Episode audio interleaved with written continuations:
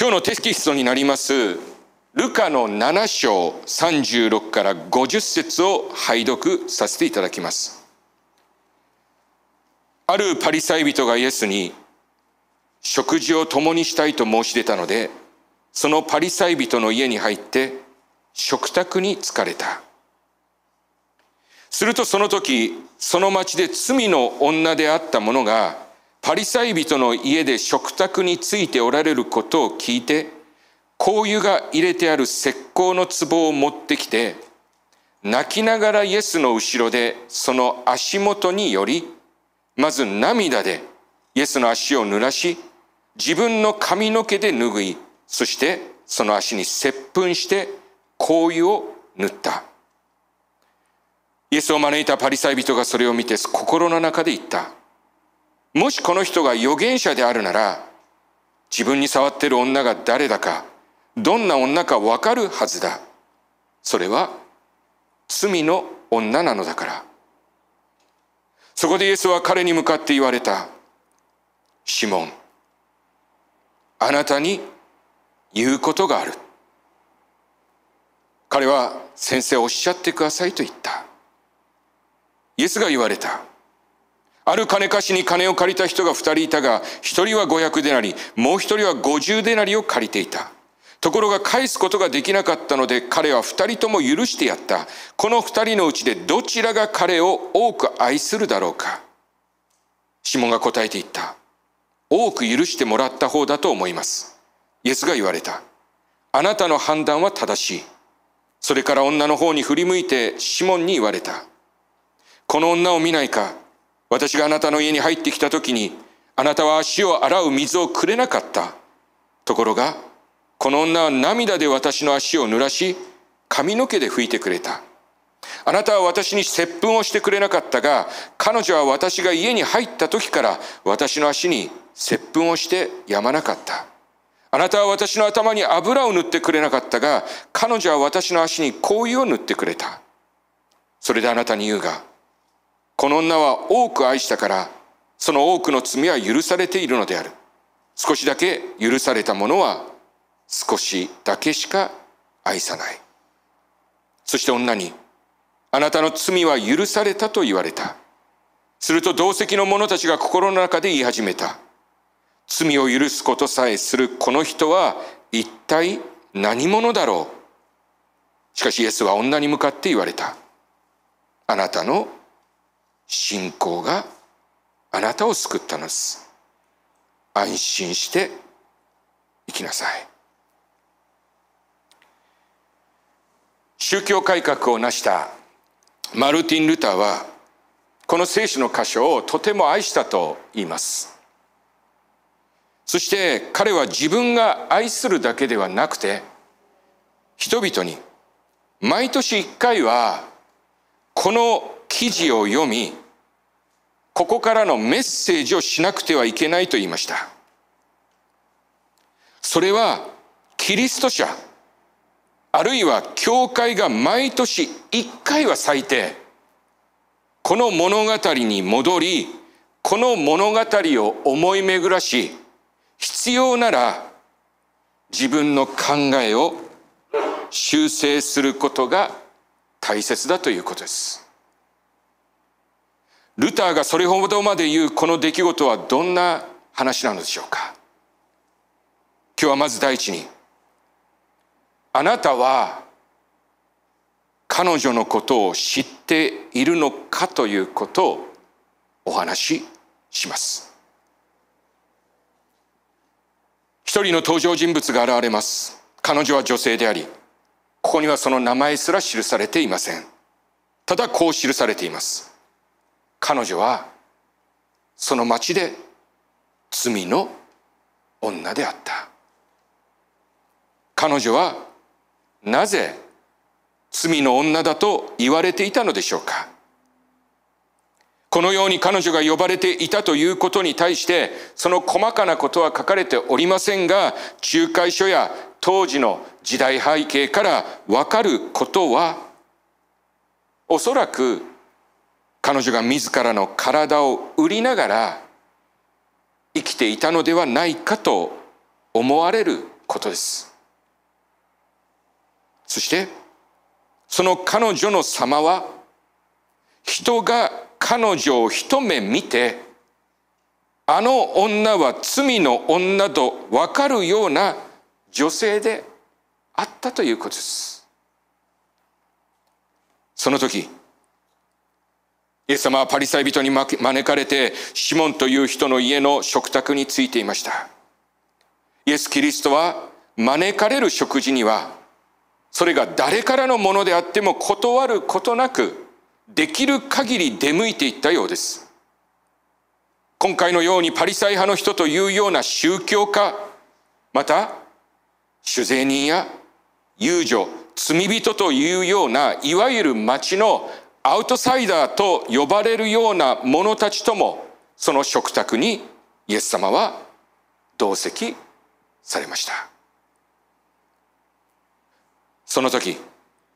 エス様の前には美味しそうな食事が運ばれていたことでしょう。その時足元に黒い影が近づいてきて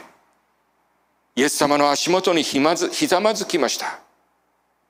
誰だろうかと思いきやそこには瞳に涙をためた女性がおりその目から流れる涙で彼女はイエス様の足を濡らしました。そしてその髪の毛でその足を拭きその足に口づけをして香油を塗り始めたというのです。当時は家の扉を開け放して食事をすることがよくあったと言います。故に彼女は家の中に入ることができたようです。彼女は給仕する女性たちに紛れ込んでいたのかもしれません。パリサイ人は厳格な人たちで女性と街で話をすることすらありませんでしたし、ましてや食事を共にするということはありえませんでした。彼らの心情は汚れたもの罪あるものと自らを隔離することによって自らの清さを保つというものでしたからこの罪の女性が自宅のしかも食卓の席に近づいているということは許し難いことでした。この女性も当然もちろんそのことは知っていたでしょう。自分は今いてはいけない場所にいるということ。そしてそのことによってどんな罵声と非難を浴びるかということ。実際にどこから入ってきたんだ。ここはお前みたいな汚れた女が来るところじゃない。立法の書にはお前のような人間はその人だけではなくて3代4代まで罰が下されると書かれているぞというような言葉が彼女に向けられたということは十分考えられます。このように浴びせられた言葉は彼女が初めて聞いた言葉ではなかったでしょう。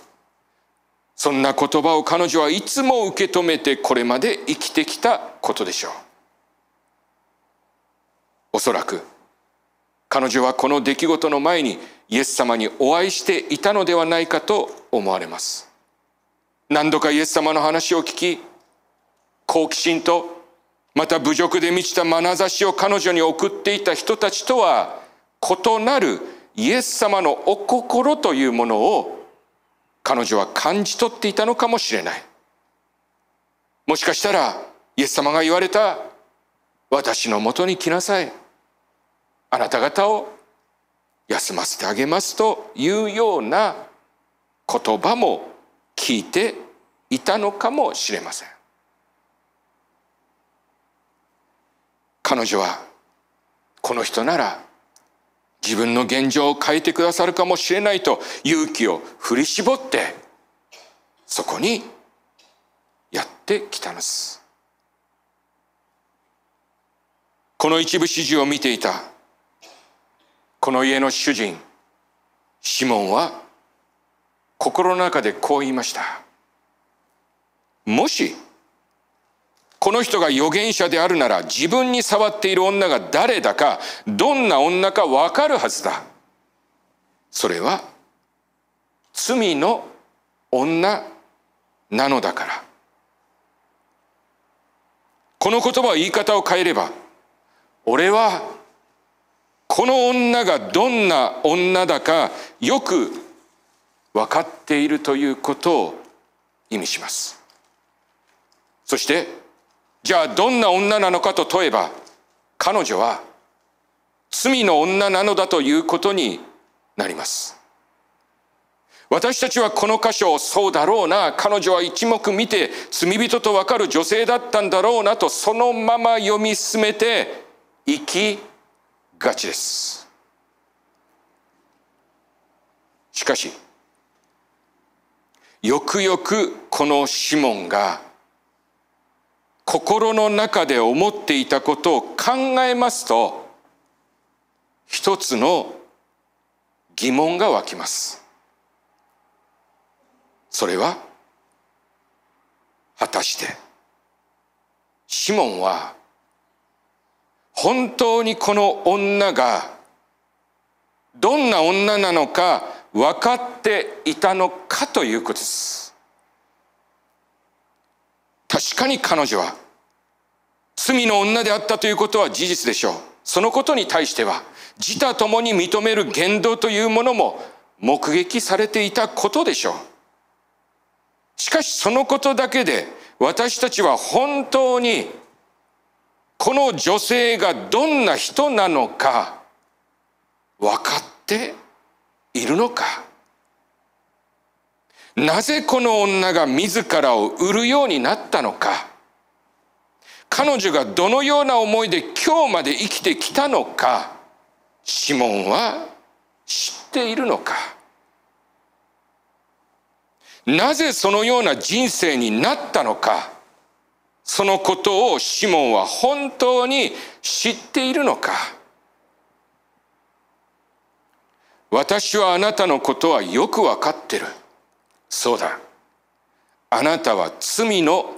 女だ。って果たして私たちは人の一生をそんなに短くまとめることができるのでしょうか？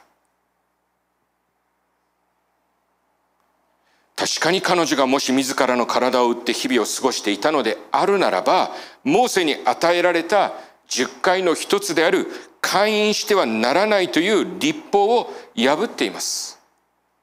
彼女は立法に手荒らし合わせれば確かにアウトですそう言われれば何も言い返すことはないのです。それはイエス様の側から見てもそうなのです。そしてこのお方こそそのことを裁くことができたお方なのです。しかしイエス・キリストは彼女を咎めず受け止めました。なぜなぜならイエス様は彼女が歩んできた人生の悲しみというものを知っておられたからです。イエス様は現在の彼女の姿だけを見てジャッジされるお方ではなくてそこに至るまでの彼女の人生の旅路を見つめるお方であったからです。皆さんイエス様とパリサイ人の違いはここにありましたそしてそれが私たちとイエス様の違いです主にある皆さんイエス様は私たちにも語りかけていないでしょうかあなたにいうことがある。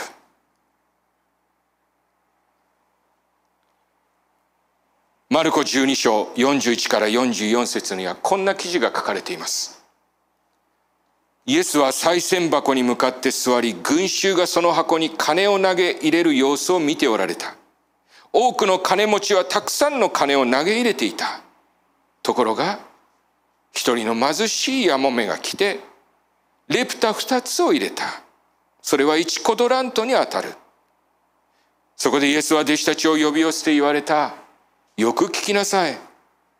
あの貧しいやもめは賽銭箱に投げ入れる人たちの中で誰よりもたくさん入れたのだ。みんなのものはあり余る中から投げ入れたが、あの婦人はその乏しい中からあらゆる持ち物、その生活費全部を入れたからである。このところに献金を投げ入れる金持ちの姿があります。当時のお金は貨幣紙幣ではなくて硬貨ですからそれを賽銭箱に投げ入れることによってその人がおよそどれぐらいの額を入れたのかが分かったんです。ですからその様を見てる人たちは金持ちが確かに多くの献金をしていることが分かったでしょう。しかし同じところにいた貧しいヤモメは金持ちに比べたら本当にわずかな献金を賽銭箱に入れたのです。誰が見てもそのことは歴然としているのです。しかしイエス様はその目に見える額を見たのではなくて、そのやもめの日々の厳しい生活を思い、その厳しい生活の中から捧げたその献金をして、このやもめは誰よりもたくさん入れたのだと彼女を高く評価したのです。イエス様の視点には彼女がやもめとしてどんな生活をしているのかということを見つめる眼差しがあったのです。私たちの目の前にいる妻や夫、子供、親兄弟、そして友人たちにしても彼らの今の言動は確かに彼らのものです。それは否定できません。私たちはそのような人に対して、私はこの人のことは全て分かっている。彼、彼女は罪に支配されているのだということができるでしょうか？人の一生を説明するのにそんなに簡潔な言葉で片付けることは私たちにはできません。主にある皆さんもう一度お尋ねします。今朝主はあなたに語りかけておりませんか？あなたに言うことがある。二つ目のことをお話します。それはあなたも罪人ではないかということです。イエスを招いたシモンは心の中で言いました。もしこの人が預言者であるなら自分に触ってる女が誰だかわかるはずだ。どんな女かわかるはずだ。それは罪の女なのだからここまでシモンは彼女のことを何も知らなかったということをお話ししましたここではもう一つ誰、彼が知らなかったことをお話ししましょう。それは、彼はこの女は罪の女だと言いながら、自分は罪の男だということには思いがいかなかったんです。ああ、何たることか。周りには目を向けながら自分のことは何も見えていなかったんです一つ有名な箇所を読ませていただきますヨハネ8章の1節から11節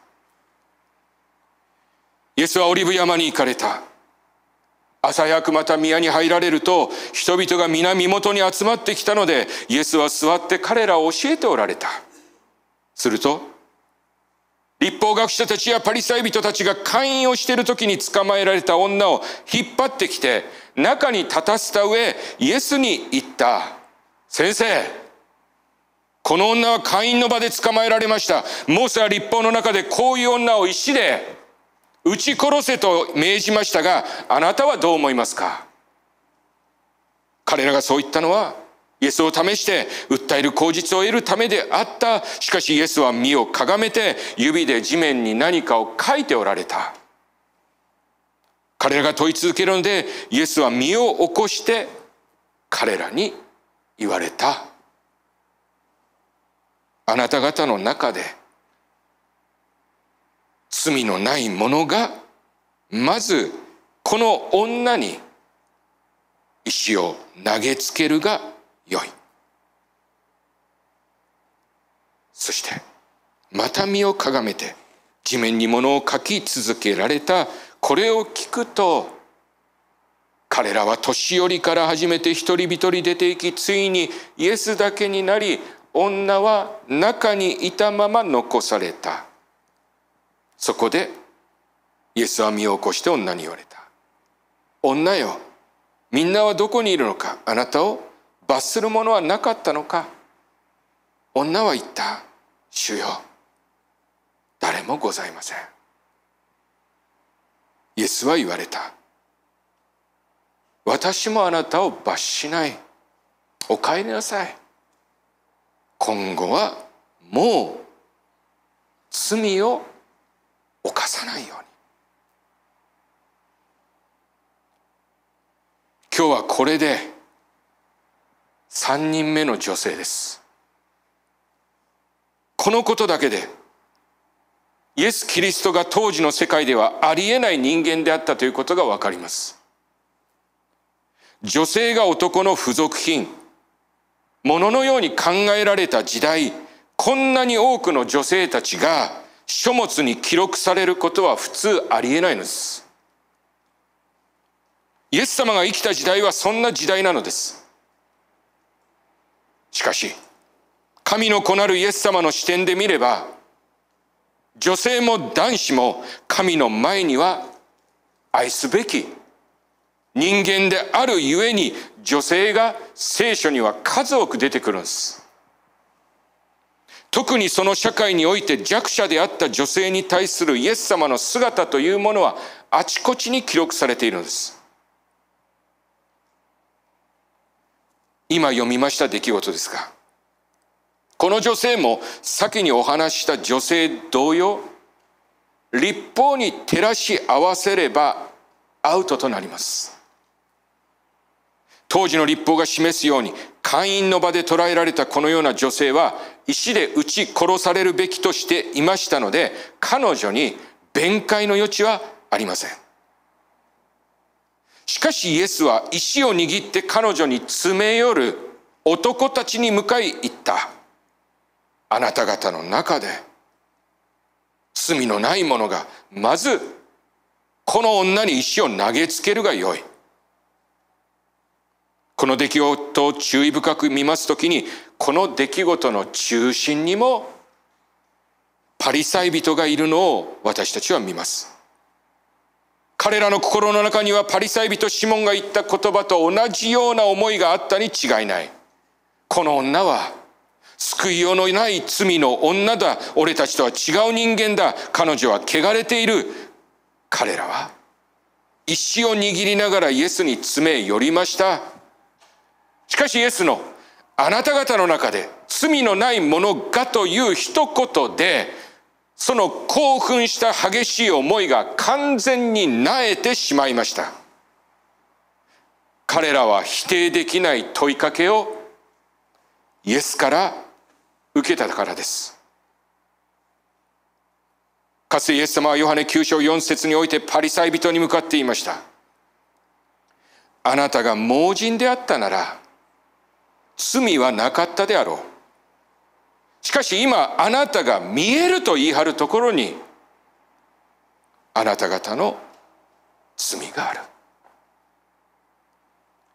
パリサイ人たちの問題はいつも自分だけは見て見えている分かっているというところにありましたこの女のことは分かっている彼女は罪人だ。私にはそれが見える。だから彼女は罰せられるべきだ。しかし彼らは見えていなかったんです。自分も罪人だということ。すなわち彼らは全くの盲目だったんです。主にある兄弟姉妹。私たちはいかがでしょうか。あの人この人ではなくて私たちはあの人この人のことが分かっているでしょうか。僭越ながら言わせていただきますとおそらく私たちは彼彼女のことをほとんど知らないでしょう。そして私たちは驚かれるかもしれないけれども自分自身のことすらもよく分かっていないのです。そうです。自分自身も彼ら彼女らと同じ罪人であるということです。私たちも彼ら彼女たちと同じように神の恵みと憐れみを必要とするものです。このことを今一度私たちの心の土台に据えて歩み直していこうではありませんか。人があなたのことを完全に理解することはないでしょう。夫や妻があなたのすべてを知ることはありませんし親や子供もあなたを完璧に理解することはできません。しかし主は私たちの人生の旅路をすべて知りそこから今現在の私たちを見私たちをしっかりと受け止め愛してくださるんです。この主と共にこれからも続く旅路を皆さん歩んでいきませんか？私たちがイエス・キリストのようにその生涯を共に歩んでいくということをもし願うのであるならば私たちもこのイエス様と同じこの視点を持たせていただけるように祈り求めようではありませんか。お祈りしましょう。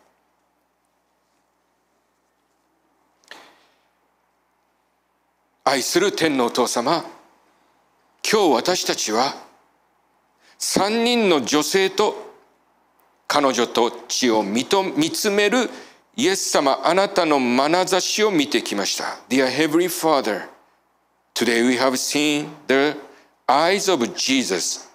looking at the three women 人は彼女たちを罪の女と呼びまた貧しいやもめと見ましたしかしイエス様あなたの視点は全く異なっていました People called them women of sin and saw them as poor widows But you, Jesus, had a very different perspective. あなたは彼女たちがそこに至るまでの旅路を知り、彼女たちの心を見つめ、彼女たちを受け止めました。You know their journey to get there. You look at into their heart and accepted them. 主よ私たちはパリサイ人の心がありますどうか私たちを憐れんでくださりあなたの持つ視点で人を見ることができますように Lord we have the heart of our Pharisees please have mercy on us and help us to see people with the perspective you have そしてあの人この人と指さす前に自分はあなたの憐れみにより罪許されたものであるということを知るものとしてください。And before we point out finger at the person, make us know that we are the one who have been forgiven of our sins through your mercy. これらの祈り、我らの救い主主イエス・キリストの皆によりお祈りいたします。These prayers we pray in the name of our Savior, Jesus Christ. Amen.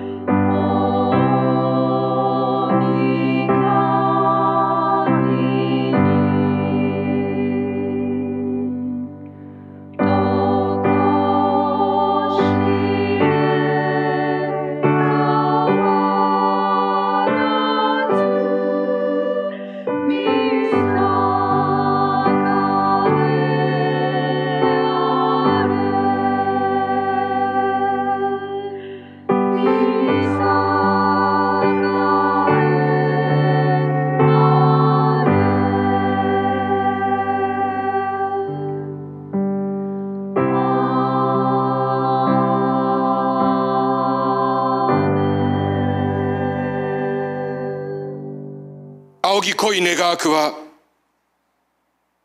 憐れみと恵みを持って私たちに向き合ってくださる我らの主イエス・キリストの恵み。いかなるものをも子として取り扱ってくださる我らの父なる神のご愛。イエスの視点を私たちに気づかせてくださる聖霊様の親しき御交わりが、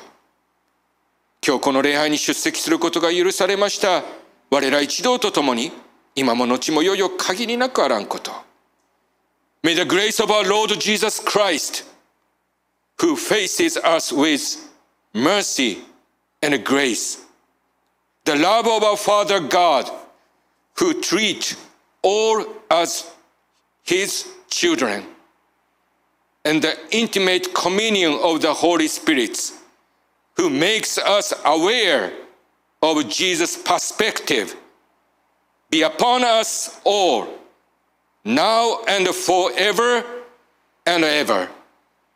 Amen.